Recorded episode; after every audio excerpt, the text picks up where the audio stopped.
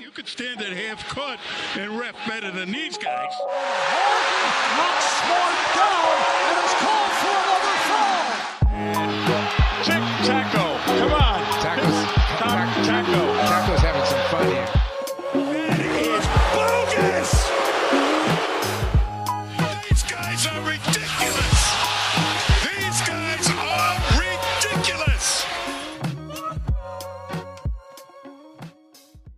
And we are back with another episode of From the Rafters. Sam and I are here recording on Monday, June 21st, and we are joined once again by Bobby Manning of CLNS Media. How you doing today, Bobby?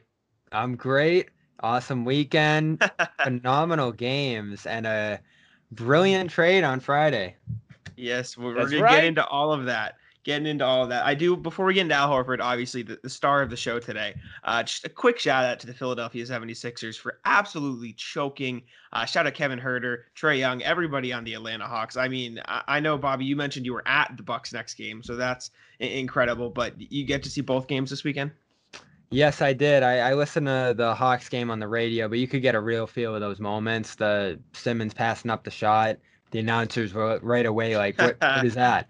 And Yep. then uh, you know the Huerter three-point foul on uh, Thybulle there. There was just some great moments on the stretch of that game. And if um, you told me Trae Young was going to start one of 14 in a game and they were going to win that game seven, I mean, there were just some incredibly unpredictable results over that weekend. The Suns coming out storming the way they did without Paul, uh, and then the biggest one of all, the Bucks methodically choking that game away. Like you would never believe in the final moments of that fourth. And after KD hit that shot, if you asked me, I would have said there was zero shot that the Bucks were going to win that. But both teams were just laboring up and down the court. Uh, Giannis got that little floater to go. Middleton hit that turnaround, and it was like it was basically a four-two overtime. so, I mean, that was just crazy. The atmosphere in there was amazing. I said that during the Celtics series. Underrated crowd there in Brooklyn. Um, they got a nice crowd there, and that chant with Giannis at the free throw line was pretty legendary. I mean, that was I, I that was creative. That was Airball fun. twice. Yes, and airballed it, it produced those two airball moments. Uh, so credit to Giannis starting the night like that, and then finishing hitting eight of them, and really just having the game of his life to outduel KD mildly there. He obviously had more help on his side, but that was that was incredible. And I think, like, I, I like Giannis. Do you guys like Giannis? Like, I, I do. I wanted him I, to have a I moment like, like, him that. a lot. Yeah. I, well, I like I like the things he's done. I like that he signed an extension with Milwaukee. Very respectable. He didn't, you know, jump ship. Uh, he stuck to them. I think.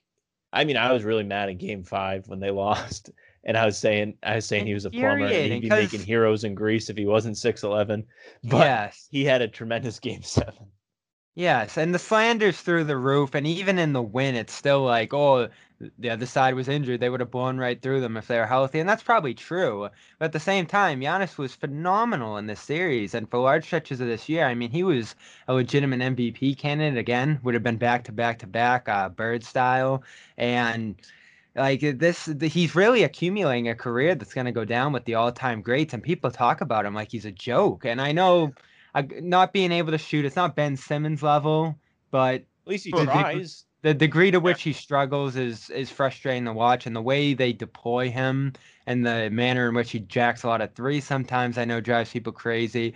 But it, there's really no answer for him. You know, you saw KD struggling to defend them in there. Blake Griffin fouled out trying to defend them, and he's probably going to go to the finals. I'm just Yeah. if you're going to ask me later who I got in that series, I think I think the Yeah. Bucks are going to get there. Without a doubt. For sure.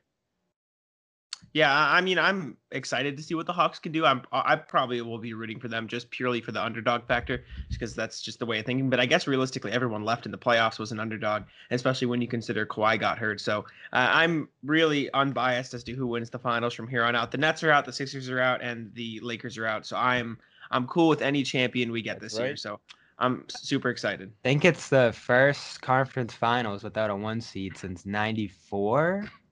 I think. Yeah, Well, it's been a something like long time. I saw something. I think 94. I think that's the Pacers. I saw that the Hawks are the first team in the conference finals without an All Star. I saw that stat as well. So, um, And this it- is it's just- great. I mean, Yeah. People are complaining and saying like, "Oh, this season doesn't count, and this is gonna kill the ratings, and this and that."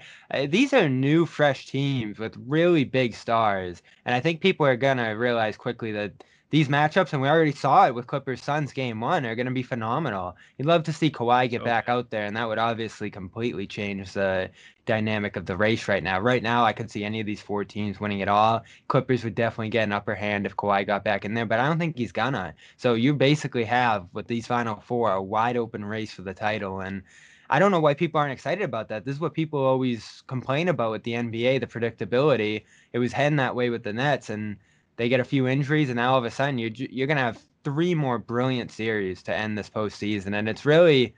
At least in my recent memory, the best playoffs I've watched, that that weekend was insane. Yeah. th- th- I don't get excited to watch games that the Celtics aren't in usually, but I was excited to watch both those game sevens and game six on Mhm. Friday night for Philadelphia. Yeah, that Something that like was that, a yeah. great game too. I mean, so many great moments. John Collins over Embiid, which was crazy because like it was one of those dunks where he went up and then Embiid hit him and he went even higher. It, it was nuts. I Trae remember I told you I told you guys on this show, John Collins was a guy I wanted badly here in Boston. and now it's looking like it's playing out that he's he's gonna become worthy of that max contract in Atlanta. yeah. It's crazy. Yeah. And it's funny, like he didn't sign an extension because like he kind of wanted to leave, but like here they are kicking ass now. Like he's definitely not gonna want to leave now. Betting There's on no himself. reason. It's Bingo. amazing how that team turned it around because they were they were worse than Boston by a long stretch to begin the year, and then once they had that little two game series, and then that third game where the Hawks absolutely pulverized them in Atlanta, and from Mhm. that point on, they both kind of just flipped in terms of position. The Hawks became that you know up and coming middle of the pack team there in the East, and the Celtics just sunk right back down in that playing tournament where you probably would have expected Atlanta to be. And that's going to be a problem in the East for years to come. That team's only going to get better. It's a destination, obviously. Uh, they certainly have the ability to add another star to the fold there if they do want to, you know, flip some of those young guys like Hunter and Huerter and those types. So they're dangerous. They they're going to be a big force in the East, and they're already ahead of schedule. For sure. They have a great team. The the GM put the team together perfectly. Nate McMillan stepped in and has done an amazing job. So shout out them. And you mentioned Boston, obviously towards the bottom. Hopefully that changes next year. It's my segue into what many are calling one of the best trades of the Brad Stevens era, considering it's the only trade of the Brad Stevens era. But uh, Kemba Walker, 16th pick and a second for Al Horford, Moses Brown, and a second, I think 2023, 2025. Eh, fairly irrelevant seconds, if you ask me, uh, in the deal. But the big pieces being Kemba for Al Horford, a trade, Sam, you've predicted many times in a trade. I'm sure you I love odds for based it. on, based you on and your John jersey and Corrales the backgrounds. Poo pooed me. You said no. I didn't do that. No, no, that wasn't me. No, no, you you put that on somebody else. I've never said that. I wrote about the deal uh, for Hardwood Houdini, but uh, yeah, I'd, I'd You love your immediate it off. reaction. Immediate You didn't like reaction it, the deal, Jack, huh?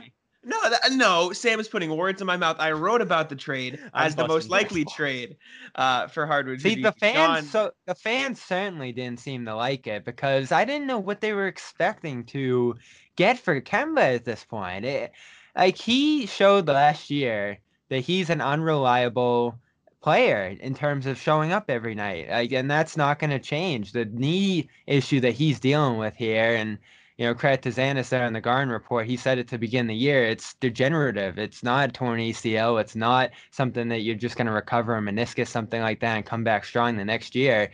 This is an arthritic condition that's going to be managed, but that's the best case you're going to get there. And we actually did see probably the best case we all would have imagined last year with him uh, going on that 30 point per game stretch to close the year, playing good when he was out there, but needing substantial rest and management. And I thought that was the biggest reason for the team's instability last year was his uh, starting role in the team, his vital role in the scoring department that they had, but his inability to be out there enough to mesh with the other stars and fill in with a new role because beyond the injury factors that he was dealing with, he went from being the first guy when he first started in Boston, the prime scorer on the team, to being essentially a third off ball guy. And it's not only something he's never done before in his life, but also doesn't seem like something he's going to be comfortable doing just in terms of his style. He's not a great off the ball three point shooter. He's not an active mover off the ball. And as a small guy can kind of get bumped around if he's trying to move and run off the ball and cut and those type of things.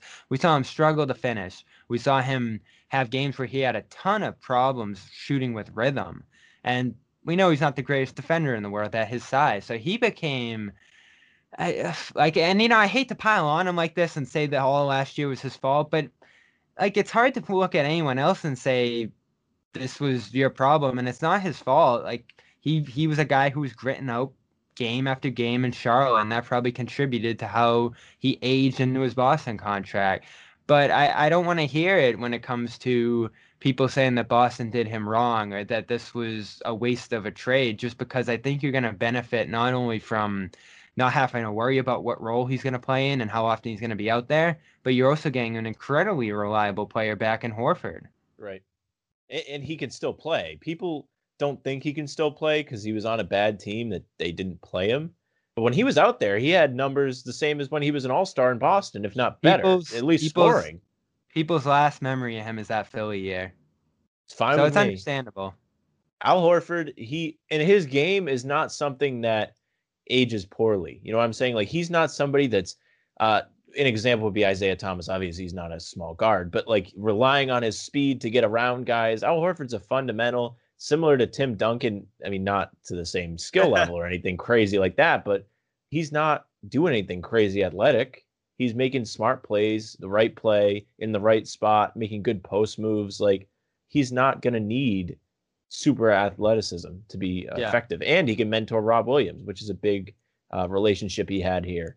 You you probably want 12 points, seven rebounds, and five assists. That's all. which is what he got when he was a max guy for Yeah. Boston and also There you go.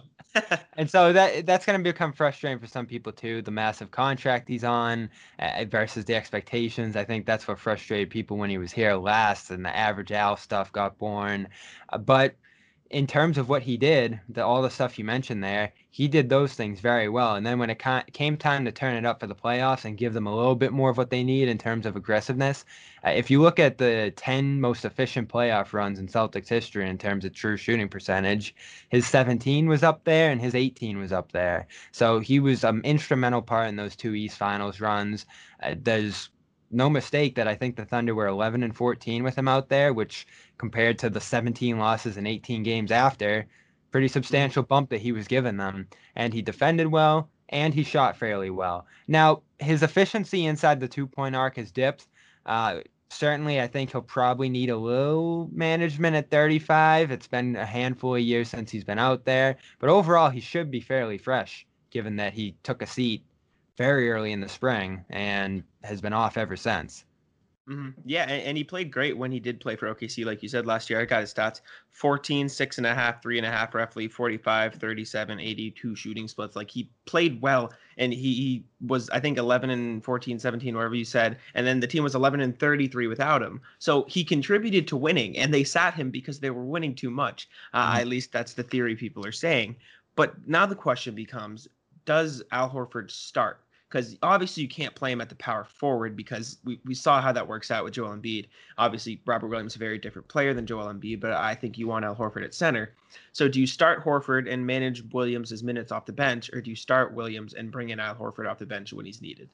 I think it's it's all comes down to matchups, and they're certainly going to need another wing here, and hopefully it will be Evan Fournier. This is a, it's a big part deal with that deal is that they save a little bit of money and a little bit of space under the tax. That it seems like they'll have a more manageable time keeping him around. So in those wing heavy matchups, you probably deploy Fournier, Tatum, and Brown with uh, one of those centers there. Probably Rob. I think Horford would be fine coming off the bench in those circumstances. And then if you're going up against a team with a little more size, I think Horford can space the floor well enough and play the high post and do you can do some movement stuff there with Rob on the back line probably that would allow them to play together. Eh, It's not Thompson Theis and because Theis realistically wasn't as good of a three-point shooter eh, on volume especially as Horford is. You could see nights where Horford could go like 6 of 11 from 3 at his best uh, and you know be a steady 2 or 4 guy some nights. Uh, you know, he's usually going to take 3 or four threes and you know, hit about 40%, I think, what I, I would expect with this team here and some of the pressure that the other players are going to uh, draw there. So he's a reliable enough shooter that I think you can go double big with him. The question is, what other moves are you going to make on the periphery there. Is Marcus Smart this team's point guard? Is Tristan Thompson still part of the plan here? I think you got a good sense from Brad today that that's probably not going to be the case. You know, he he was he really couldn't hide the fact that they have six centers now and they're going to have to move on from somebody. so it's probably going to be Thompson. Uh, so luckily, I think you can get a little something for him. I think there'll be some demand for Thompson out there now, especially on that expiring contract. The question is, do you package smart with him to try to get the best possible return?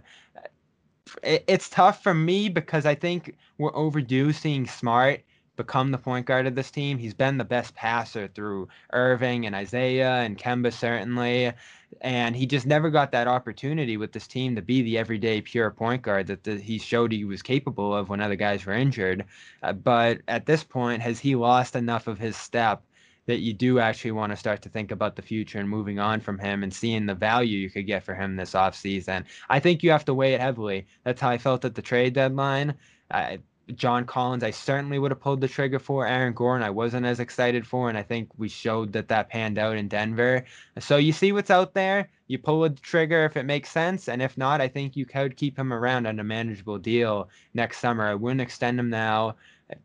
Probably won't be great to bring him back without that extension, but you could also trade him at some point in the year if it comes to that. I know fans are going to be thrilled about seeing Smart go, but I've been saying for a while now it's probably time. It probably is. If you can get something of value here, I think he's the most valuable player asset that they have on this team. And they certainly need help uh, in a variety of different spots at the wing, at the point guard spot. They can address point guard depth in other ways. So I wouldn't be devastated if they came into the year with Smart out there, but I would explore trading him. I, I really would. What What do you think uh, a possible return for that package would be, Thompson Smart? Just just spitball or whatever, or if you have something in mind too. Um, I think you could get something decent for it just because the salary's strong. You, you have Smart at about 13, 14 there, and Thompson's at nine. So you'd be bringing in like, you know, you could bring in a $20 million player and something like that. I don't have anybody in mind off the top of my head. Uh, and I do think it probably would be hard to find a solid return for that group in this market. In terms of Thompson, I'd be very interested if the Clippers want to send Rajon Rondo back, I think that would be hmm. fantastic. Speaking Bobby is speaking language. my language. He was in on the Horford deal. I've yeah. been begging for Rondo.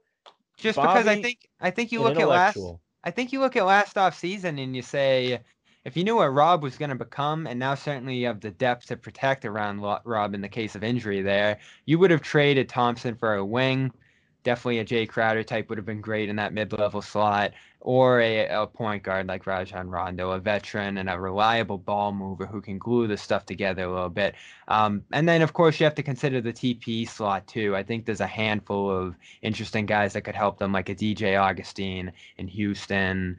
Uh, obviously Larry Nance gets talked about every single day when it comes to that slot. He would obviously be the best available out of that salary that they have. I like TP. too yeah, you know, one of those depth point guards would be something they really need right now because I don't think you can say Payton Pritchard has proven yet that he can be a starting level point guard. He's certainly a good depth guy and wing shooter out there who can handle and uh, facilitate a little bit, but you didn't see enough in his rookie year to say like, let's hand the keys to this guy and let him go wild out there. So you do need, I think, a reliable, sturdy veteran point guard. And if it does require giving up smart, I think you have to weigh the, options. Obviously, none of those guys I mentioned. I would keep Smart if it came to training for any of those guys, just because I think he has shown enough floor sense, passing uh, sensibility, and cohesion on lobs and finding guys in their right spots to say that, all right, Smart might not be the best scoring threat at that position like you want to see in today's NBA,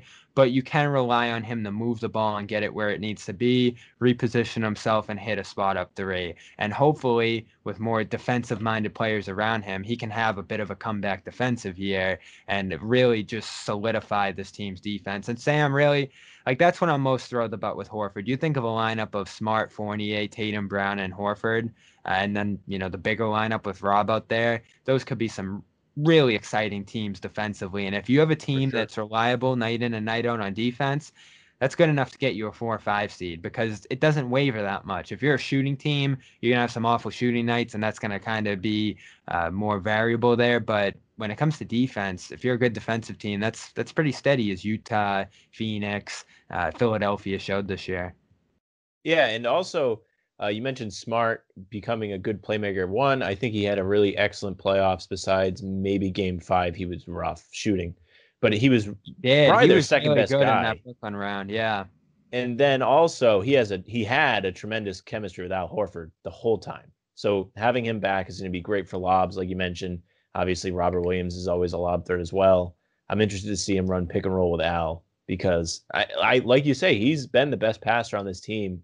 I'd like to see him get a shot. He's one. He's my favorite player too, so it's it's biased, but for sure. He led that 18 run with Irving down, and uh, you know there were other stretches out there. People forget 2019 he was hurt for that Milwaukee series, most of it at least, and that was a big Yep. reason I thought of their demise. Uh, he, in many ways, is that glue guy and gives them a little bit of what they need. And I, I do think there'll be a strong chance that they can keep him around for another contract after this. I don't think there's an urgency to move smart like some people talk about, but I do think with a little bit of regression that we saw last year and just how he's played his career through a lot of injuries and bumps and bruises, that could be a guy who deteriorates a little bit more quickly. So I do think you have to fi- keep an open mind to moving on from him, despite the importance to this team. Um, one guy I'd be really excited about coming in here and changing the dynamic of this team and that I would pay quite a bit for. And I think we've talked about him on here before, It was Kyle Lowry. You know, if, if Hmm. Philadelphia can't swing that and they would obviously be the team most interested in him and couldn't quite get that deal done at the deadline, I think if you can send out enough salary to Toronto, whether it be smart, uh, you know, one of those young players, picks, and Thompson, who, who from Toronto, if you could get Lowry, and Lowry, of course, is going to have the big say there in terms of his next destination. I'd consider hard capping myself in a sign and trade situation for him. I don't know what the salary would be. If he's trying to push $30 million, it's probably not in the cards with the hard cap. But I'd be willing to forego Fournier coming back, trade Smart, trade Thompson, as well as future assets and young players and picks to get a Lowry in here and try to have that Chris Paul effect, like you know Paul showed in Phoenix, a guy who can glue everything together, uh, be a primary scorer in his own right, but also give the game what it needs, and just be a veteran who has won at a high level and, and change the culture in that room. And, you know, I would. That's like really the only guy left, I think, that the Celtics could feasibly acquire who would bring that kind of impact to the team this summer. Mhm. I've always loved Lowry. Sam and I have had the Lowry debate and argument time in and time again. I, I know Sam's not a huge fan, but I, Well, I I mean, think- I, I was. Go I, ahead. I think he replaces what Smart brings to a degree. So I think it's uh, a reasonable decision if you're going to do that. I just told you he sucks when he's on the Raptors because I mean he, he usually wasn't very good against Celtics until that playoff series. Yeah, well, he did win a championship, and I thought it was a strong part of that team. Kawhi was obviously the lead runner there, but there were many games where Lowry had to take over that spot as well with extra pressure on Kawhi and give the game what it needed. And man, he was a menace through stretches of that Boston series last in the bubble. Uh, you know, just He able to worst, get his sure. yeah, he was he was able to get his shot off wherever it wanted. I think he's the biggest need on this team, just a facilitator who can get Tatum and Brown the ball in their spots. And if we there's obviously concerns in the room at this point too, as we read in the Athletic this week, that I think we all had a feeling existed, but now we have those those uh, you know reasons that Brad is no longer the coach and that there's going to be some level of shakeup this offseason. There already has been in Kemba heading out, but I think there certainly could be more heading forward as we just see the different stars on this team being unable to put their concerns with each other out there in a you know productive way. I, I definitely think there's a communication problem on this team and just a mindset all year that we'll figure it out and it'll just happen on its own. There weren't any big conversations. I'm sure there were a few big team meetings here or there to try to figure it out, but for the most part, you had a lot of individuals who thought they could do more and solve the problem itself. Tatum chief among them. You know, Tatum kind of came out with an approach of I'm going to shoot a ton, I'm going to score a ton, and that's going to solve our problems. But we saw that didn't play itself out in winning. There were games where he scored 50 that he took over and won, but there wasn't anything that followed from that that was sustainable this year. So you do need guys like Lowry. Obviously, the new coach is going to be a big part of bridging that gap between the different stars on this team. But I am a little concerned about what we're reading when it comes to the chemistry problems in this room because you can just tell they're real. You know, we knew it was real in these finals and it extended Mhm. into this season. And unfortunately, a group that had a lot of talent and potential uh, lost much of that talent at this point with Hayward and Kemba walking out the door because of just the way the intersecting parts weren't able to come together. So I think going forward, you can't think we're going to clear all our space and flexibility here for the big fish. You can't do this Anthony Davis thing again. And unfortunately, it feels like that's where they're trying to line themselves up with this Kemba trade and the way Brad talked about today. I think you just need to make do the best you can with Tatum and Brown and bring in whatever pieces are going to most effectively accentuate them. And, you know, Horford's obviously the first step in that, but I think a guy like Lowry would be a fantastic part of that as well. And you can say, oh, if you bring in Lowry at two, three years, you can't go get Beal, you can't get this guy or that guy when they become free agents. Frankly, I don't think you're going to get those guys anyway. You have to try to do this a little bit of a different way and start to readjust how you're going to manage things here. And luckily, I mean, isn't this first Stevens trade kind of a kind of an example that you know this is probably a loss here in terms of giving up an all-star for an aging role guy? You gave up a pick here but it was something that was necessary. I think it was a fair deal for both sides and that wasn't something ainge was always willing to do. For sure. For sure. I mean i'm super excited to look at the shakeup this offseason. I think it was kind of in order. Just the way Brown and Tatum were progressing into this like next level superstar status. Like as much as you need a leader like Marcus Smart, I, I think at there comes a point where you need to kind of hand the keys to those guys officially, as in terms of you know the locker room and everything. I'm not saying trading Smart's the best idea. I, I still love Marcus Smart, but when you mention combining, you know, Smart and Thompson's salary into a deal, I, I started looking at salary uh, caps on my phone right here. And out, outside of De'Aaron Fox requesting a trade, which I don't see Hmm. happening, uh, some of the top guys uh, I noticed. Obviously, there's Malcolm Brogdon in Indiana. I don't know how willing they are to move him. I know Sam really likes Brogdon. Um, another team, I don't know really know what they're doing in Toronto, but if VanVleet is their future plans, great. But he matches that salaries. Taylor Rozier and Charlotte's there, but the guys I have my eye on the most, I, I really think if you can pry Dejounte Murray and or Derrick White away from San Antonio, I think one of them could fit in really well in Boston as a ball handler, and both are under contract for a little while as well. So again, I don't know how willing they are to dealing them, but I think either one of those guys wouldn't necessarily be too too expensive, uh, and the Celtics could potentially make a deal for that. Yeah, and San Antonio is probably going to be in the business of stacking up picks at this point. I think Murray, and that's a someone I had a conversation with recently, brought up that name in terms of someone who could help the Celtics here. I don't know his availability in terms of a San Antonio perspective, and you know Gregg Popovich's presence there, I think, has diluted their direction a bit. They've tried to push through and really try to win with some of these aging vets rather than unloading and accumulating picks the way in Oklahoma City has. So I think it would probably be smart for them to take a pick or two here from Boston, some salary coming back, and you know try to move on from a guy like Murray at that spot, and that would help Boston substantially. I love the way he approached that game, and I haven't watched a lot of him, but when I saw him play at Boston in that 50 point or 60 point Tatum game, uh, it's 50 points too. You um you saw him be able to get to his spots at the mid range, move the ball, reestablish himself on the three point line, and do a lot of things they need there. It's just he doesn't he doesn't bring a ton of winning, a ton of cachet to the room and leadership, which I think someone like Lowry does.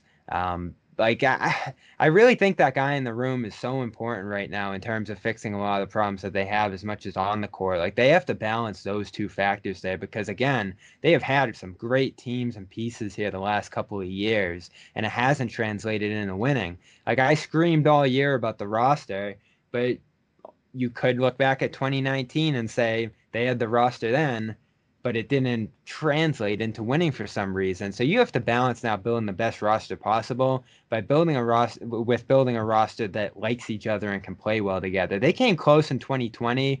Unfortunately, with that roster, it veered a little bit more toward nice guys who couldn't play, like Kanter, Edwards, Grant, Romeo, those type of guys. I think all those moves in terms of resetting the room were great inside, uh, but then once they got to that highest level of play, their bench came back to bite them a little bit in that sense.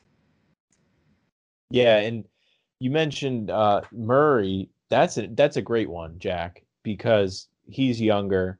Like Bobby said, he's good at getting to his spots, good at getting guys involved, and he fits the timeline that we Yes. talked about so many times this year. he's he's excellent. I do. Uh, Lowry would be a sign and trade, right? Because he's a free agent. Yeah. Right. So, and you know, the name I didn't throw in there, who actually would have to be part of all of these deals, is Rob. Uh, so you would hope that Rob is valued around the league. I think that got tricky around the trade deadline when it came to the Vucevic conversations. Ma- The Magic were much more enticed with Ver- uh, not Vernon Carey, uh, the center at Duke before him, uh, Wendell Carter. Eh, They were more enticed by him than Rob Williams, and it seems like, as we saw in the NBA draft in uh, 2018, that 26 teams were willing to pass on Rob's potential just because of the injuries that have played out here.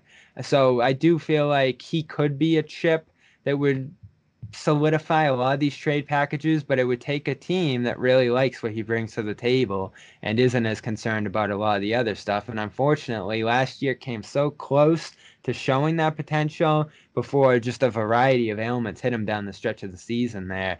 Uh, most importantly, forget the turf toe. That one, behind, that swelling behind the knee there that flared up for a few weeks, that being the ailment that impacted him on draft night, I think is particularly concerning there because that is something we heard about him having issues with in the past. Uh, So Rob would certainly have to be part of that Low- Lowry package, I would think. That would have to be a sign and trade, as you said, Sam. So you would have to send out as much salary as you can uh, to stay below that hard cap line there at 143. So you'd be looking at a roster with Tatum, Brown, Lowry, and you'd have to fill quite a few depth, uh, gaps there with veteran minimum guys, uh, young rookies who are inexpensive, your second round pick, as well as some undrafted free agents there. Um, along with you know luckily that's that's a great thing about picking up moses brown two million dollar contract there. Um, you might even have to find a way to move off horford in that scenario as well which i wouldn't be completely opposed to. I know i'm thrilled about having him back but i'd be much more thrilled to have a kyle lowry in here than him. So again sign and trades get very complicated just because of how close this team is to the hard cap already. Like i think like as we talk right now they're only i'd say about 10 million or so below that hard cap line. So it would be very limited in terms of what they would be able to bring back in terms of salary. Uh, they would have to send out quite a bit of salary. But fortunately, like I said, Smart's 14, Thompson's 9, so that gets you to 21, uh, 23 rather. And, um, you know, then you can add a Rob there and get to 27, 28. Uh, so that matches what would be probably an expensive Lowry contract for a year or two there. What do Yeah. you think of Lonzo Ball if we're going to talk uh, signing trades? Because last Mhm. time we had John Corrales and he explained the hard cap to us, and he he basically said they can't do it. No, they they can. It's just you're gonna have to give up quite a bit. So would you give up Smart, Thompson, Rob, um, and then I'm sure New Orleans would want picks as well for Ball and lock him in as your long-term third piece. I know he'd help quite a bit in terms of gluing this roster together, but at that point, how much would you really have to glue together? I know Tatum and Brown, if he can unlock them to an even higher degree, that would be great. But I'm still not sold on this team's young talent. I like Nesmith. I like Pritchard. I've never been the biggest Romeo fan. So in terms of what you'd be willing to work with at that point, like Ball is not going to be the kind of guy who can drive you to an Eastern Conference Finals and championship player at his best. From what I've seen, I, like he'd be a great complementary piece and role glue guy. The time to do that kind of deal to me would have been at the trade deadline, where he's on this rookie deal right now. You would have been matching his salary on that deal, and then you would have been able to re-sign him for the price you wanted and play out that restricted free agency. At this point, you're going to have to match his salary in the 20s of millions and then stay below that hard cap line since it's a sign and trade. So, you know, that's why John says it's essentially impossible. There's ways to do it. I just don't think they're all that palatable. I'd be much more comfortable giving up substantial amount of players here as well as future pick assets to get a Lowry guy who at his best probably can push you to that next level if he does reach his highest ceiling here. For sure. Uh, that point guard like that, like you said, the locker room presence Lowry to bring, it could have a Chris Paul effect on the Celtics. Now, a, a team with a few playmakers, I'm not going to call them point guards necessarily, that the Celtics could look to poach this offseason uh, is the 76ers. Uh, Hmm. and yes, I'm going to bring up the idea of Ben Simmons briefly, but I do think there's other guards on that team that the Celtics could take off of Philadelphia this offseason. I'm talking George Hill, would fit into a TPE, which I, I think would be a fine veteran point guard to bring off the bench. Also, Shake Milton, who barely played in the playoffs, but would, uh, what I think would be a Lou Williams type off the bench for the Celtics in terms of scoring and passing a little bit there too. And obviously, the last one is Ben Simmons, whose trade value is at an all time, all time low, plummeted this offseason. And I think they could get Ben Simmons for a couple first, Marcus Smart, Tristan Thompson, Rome, in a young guy. I don't think it would be that bad realistically. But at the same time, I don't think you should run him at point guard. Keith Smith tweeted out the other day Ben Smith needs to be regarded as more of a power. For, I'm sorry, Ben Simmons needs to be regarded more as a power forward who can guard every position and also play make, which I, I think sounds pretty good uh, in, in, a Celtics uniform. But at the same time, that's a huge risk because you've seen what he does in the playoffs. What do you think of the Sixers point guards and trades? And, yeah. I'm staying far away from Simmons, and I don't need to do this whole "he sucks." Did you see what he did in the playoffs thing? Because everyone's doing that today. But I do think what needs to be said is that this is a guy who is being paid over $30 million through 2024. So he's not a free flyer here. Like Markelle Fultz was on his rookie deal when he got sent down to Orlando, and essentially anyone in the league at that point could say, all right, this is a fairly cheap player who has enormous potential still in a different environment, and we're willing to take that on. And if it doesn't work, whatever, he's gone in a year or two here. And they ultimately extended him because he looked better down there. Uh, Simmons, like that's your guy. You're going to be taking him on and saying, "This is our third piece with Tatum and Brown for the entirety of their contract. Is this your big three for a championship?" And I think that's unequivocally no. He can't shoot. He doesn't want to shoot at all in terms of even field goal attempts. And there's clearly something wrong with his mentality now that he might never get past. When you go off that deep end in terms of your confidence as a pro, so you never turn back a lot of the time. So I think that is a massively concerning thing. And he's going to have to go to a situation like Houston, like Orlando, like Sacramento, where the stakes are so low that he can just go out there and play basketball and find himself again. Uh, he cannot come to Boston with the noise, uh, the politics in that room, and the demands that he wants to be able to uh, you know call out as a player in terms of how they should play and how he wants to play like he he's gonna have to go to a very low stakes situation right now and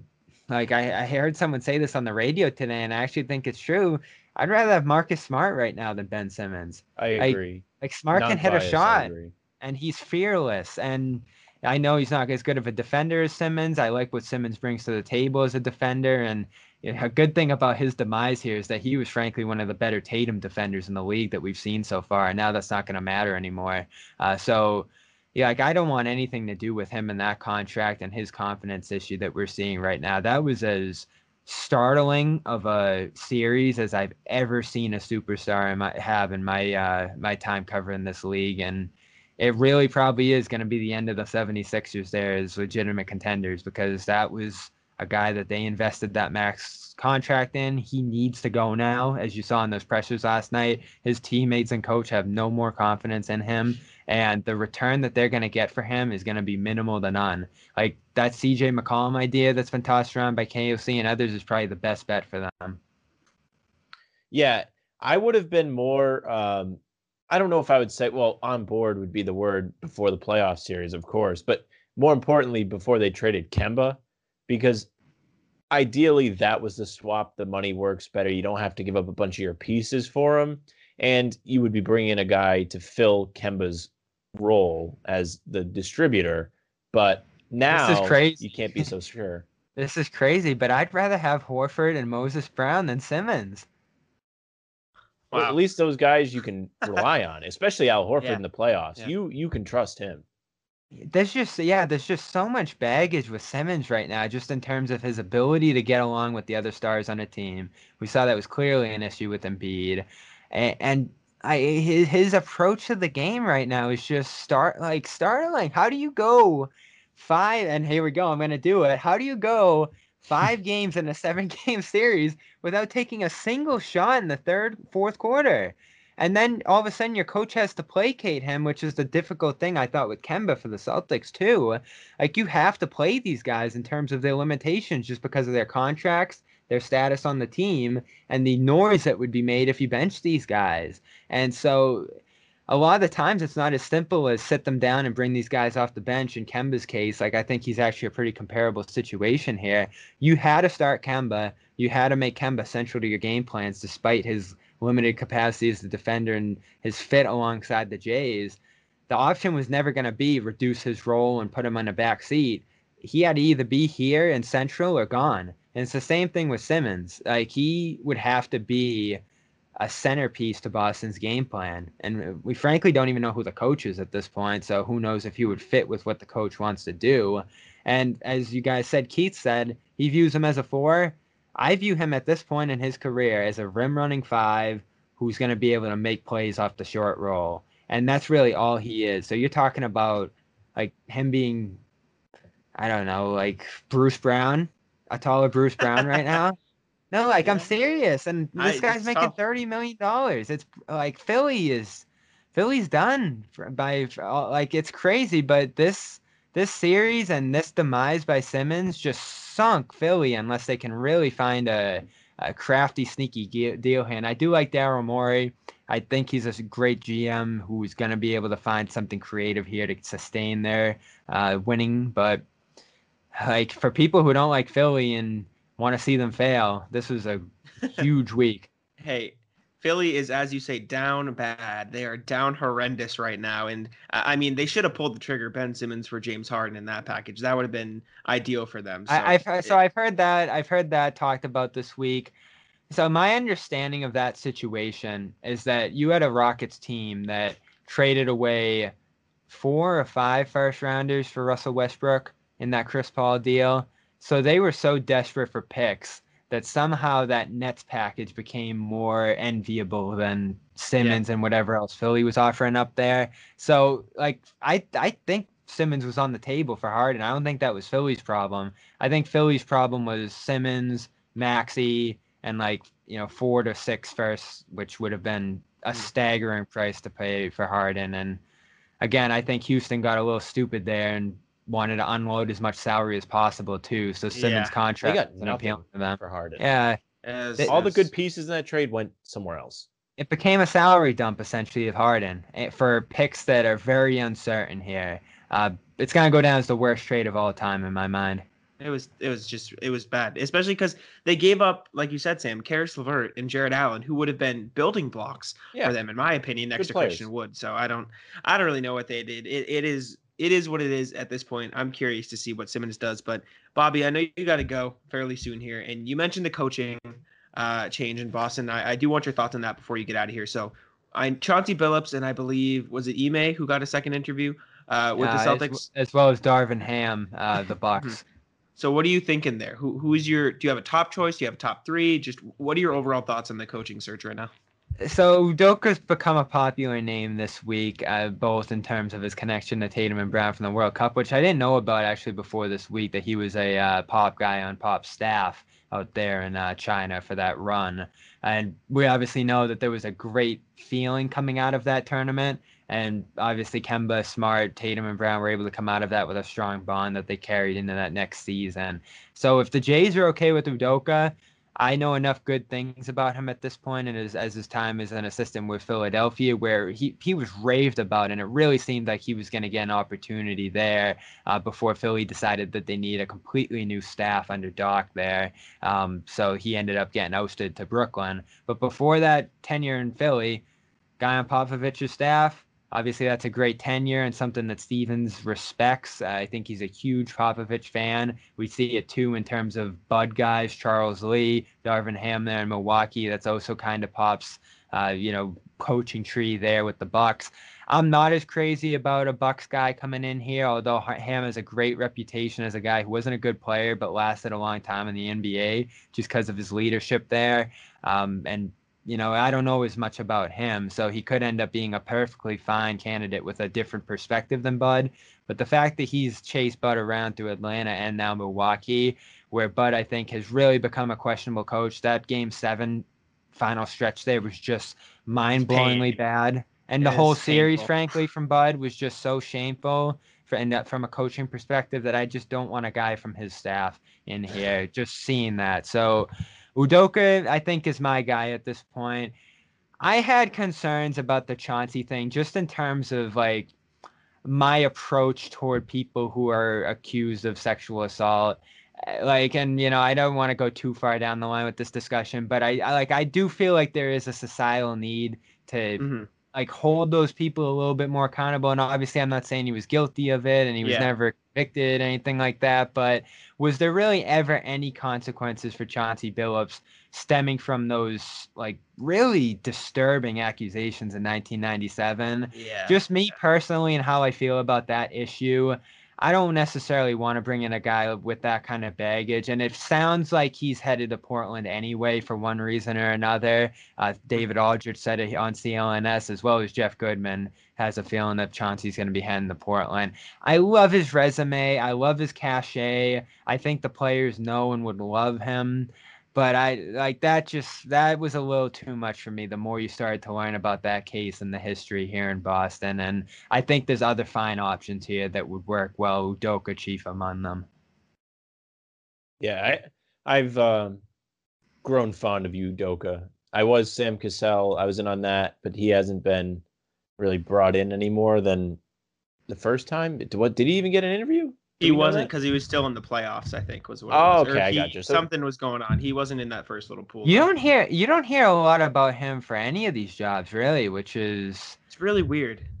yeah No, and there's a conversation there too when it comes to black head coaches who have paid their dues and been quality players in the league for a long time. I know Kenny uh, Kenny Anderson there was very upset about what happened to Patrick Ewing in the NBA, and I don't go as crazy about that one because we've seen Ewing now at Georgetown. And he really hasn't done that great of a job before this last year, where they went on a Big East run, um, but he hadn't even made the tournament there with Georgetown for three years to start his tenure. So I didn't think that one was as big of a deal, but there really is. I mean, what did they say? The seven black coaches in the NBA now, and three of them made the conference finals at this Yeah. point. Like, you know, that more than anything has to show you that there's quite a handful of strong assistant coaches in this league who haven't been given that look when it comes to the starting opportunity. So I think Udoka is overdue.